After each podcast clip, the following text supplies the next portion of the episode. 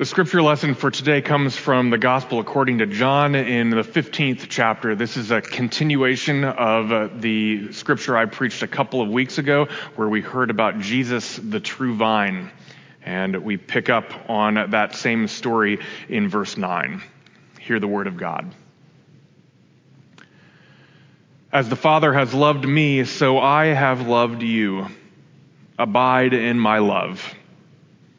If you keep my commandments, you will abide in my love, just as I have kept my Father's commandments and abide in his love. I have said these things to you so that my joy may be in you and that your joy may be complete. This is my commandment that you love one another as I have loved you. No one has greater love than this to lay down one's life for one's friends. You are my friends if you do what I command you. I do not call you servants any longer because the servant does not know what the master is doing, but I have called you friends because I have made known to you everything that I have heard from my Father. You did not choose me, but I chose you, and I appointed you to go and bear fruit, fruit that will last, so that the Father will give you whatever you ask him in my name. I am giving you these commands so that you may love one another. This is the word of the Lord.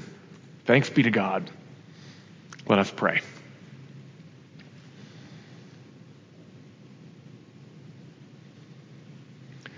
O oh God, startle us with your truth, your hope, and your love. And may the words of my mouth and the meditations of all of our hearts, may they be acceptable in your sight. For you, O Lord, are our rock and our Redeemer. Amen. We're going to start with a short video. Ellen, can you go ahead and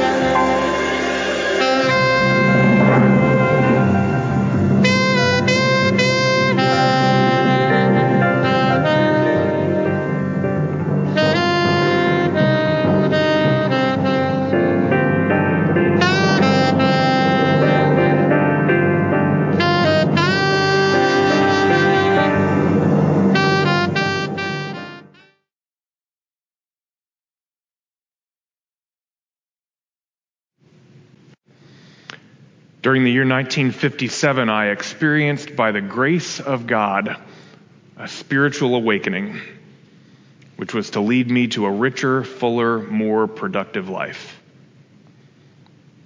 At this time, I would like to tell you that no matter what, it is with God. God is gracious and merciful. God's way is in love, through which we all are. It is truly a love supreme. Those words come from the liner notes to an album called A Love Supreme. It's one of the most important jazz albums of all time. It was performed by John Coltrane in 1964. Coltrane had struggled most of his professional life with addiction to alcohol and heroin. In the 1950s, he was one of the most acclaimed saxophone players in the world. But he was given to great performances as well as great disappointments due to his addiction. In 1957, he was fired by Miles Davis, and it was at that time that he really hit bottom. It was the beginning of the road that led him seven years later to record A Love Supreme his greatest work and to dedicate it to the peace that he had found in God. Love, love, love. It is a popular idea in sermons, and it is certainly the core message in today's reading from John 15. This is my commandment, says Jesus. Love one another just as I have loved you. It has been my experience, and perhaps yours, that love is sometimes dealt with in church in ways that are simple. Love is all you need. Love is the answer. I believe those things to be true, and yet it has been my experience, and I wonder if you share it, that love is more complicated than that. As John Coltrane said of his own experience, in our path toward love, there's often a period of irresolution that prevails. We have experiences that are contradictory to love and that lead us away from the esteemed path. Those are his words. I suspect that we need to be honest about the complexities of love. If any of the rest of us are ever to find our way to a love supreme. Love is a complicated idea. It's complicated in the Bible. Here are some examples. Love is unconditional. You've heard that in church before, right? That's a part of our tradition. And yet, in this passage that I read today from John 15, Jesus says, If you keep my commandments, you will remain in my love. If you keep my commandments, you will remain in my love. That certainly sounds conditional. So, which one is it? Jesus says, Love one another in this passage, and he also says, No one has greater love than to give up one's life for one's friends. No one has greater love than that. And yet, elsewhere in Matthew 5, he says to people, Love your enemies, for if you love only those who love you, what reward do you have? So, is the greatest love really for our enemies or our friends? Which one is it? Our faith is grounded in the love of a Savior who loves sacrificially to the point of death on a cross. That is how Christ saves us. It is a complicated message. The world needs more selfless love, more sacrificial love, more love given for the sake of another. And yet, emulating Christ's sacrificial love can be a dangerous message. Imagine what a message of sacrificial love sounds like to someone who is stuck in an abusive relationship. Is this the message the church wishes to send? Sacrificial love, good or bad, which one is it? Here's a longer example that helps to unpack some of these shorter ones. There's a popular idea in Christian sermons about love, and it's to talk about words that are translated into English from the Greek as love. There are more words for love in Greek than in English. There are at least three Greek words that we translate as love. Eros is one of them. Eros is the love of romantic or lustful desire. Philia is another one of the Greek words. It is the love that we see exhibited in friendship.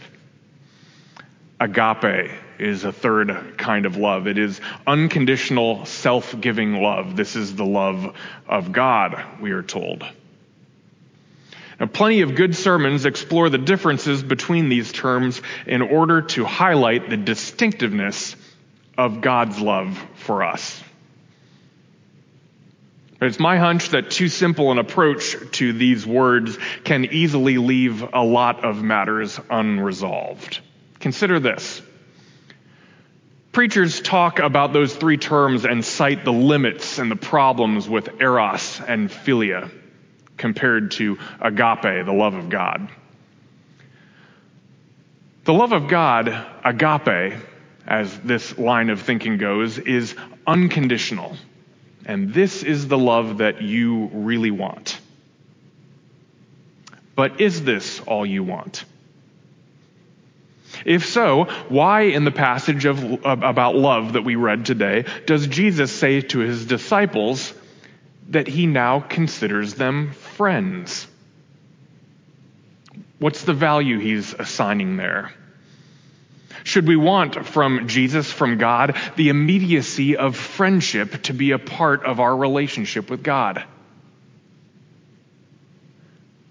And as for desire, the other kind of love that the church often belittles, does it always need to be portrayed as a bad thing? Is desire always wrong? Many of us expend a tremendous amount of energy in our lives hoping to be desirable to people we love. Or if you'd like another word, we spend a lot of energy hoping to be wanted or appreciated by people we love. We want for our spouses and our children and our parents and our friends to be proud of us. We want them to think kindly toward us we want them to be thankful and appreciative for the things that we do.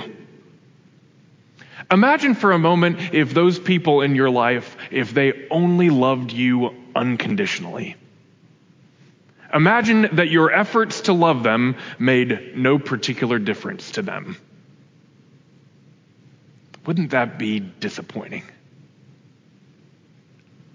And think about the places in Scripture, the many places where it seems to be God's desire that people respond to God's love by showing love to others. God has a desire, a yearning, a hope to see us respond to the love of God. So, yes, I believe that it is a good thing that God's love is unconditional, that we never need to earn it. But I wonder if there is a usefulness to redeeming these ideas of desire and of friendship when we talk about the love of God. It's hard to know how to make sense of all of these complicated ideas about the love of God in the Bible, but one thing is sure love is not a simple idea. Love is not the same in all circumstances. Love changes and evolves in different times in our lives, just like its meaning seems to evolve on the pages of Scripture. And this is why I started with the story about John Coltrane. This is why I started with jazz. Something common to many types of music, but of central importance in jazz, is improvisation. Improvisation, if you're not musically inclined, improvisation is not just fooling around. Improvisation is much more complicated than that. In order to improvise and to be good at it, you have to know the rules of music. You have to know them well. You have to understand the principles of musical composition and performance before you can improvise upon them. There is a great example of how this works in A Love Supreme. Like many compositions, there is a musical theme that Coltrane presents at the beginning of the, the, of the piece. And that, that musical theme reemerges over and over again throughout the piece of music. Toward the end of the first movement, Coltrane starts playing that theme. He plays it over and over. And then while the rest of his quartet stays in the key in which the piece is written, Coltrane uh, improvises. And while they play it in the original key, Coltrane plays the theme in every other key. He plays it in all 12 keys and then comes back around and resolves into the original key. When he gets back to that original key, he starts to chant along with the music. He starts to chant, and the other members of the quartet join in and they chant along with him. A love supreme, a love supreme, a love supreme, a love supreme. One of the, one of the music critics I listened to this week said this. It's like John Coltrane is playing that improvisation and inviting others into the chant because the love supreme is not his alone. It is meant to be heard in every key and sung by every voice. Anywhere you look, you're going to find this love supreme. The foundation for John Coltrane's life, the foundation that he has found in God, grace the chance to start over again, to rebuild one's life, to experience the love supreme, to share it with others. This is for everyone. He says it in music. And when you consider both the musical complexity of what he is doing there and the gritty journey he had been on in his fight with addiction, you see it so clearly. A love supreme is not a simple thing. It is found only by practice, by first understanding the rules and then by learning to improvise upon them.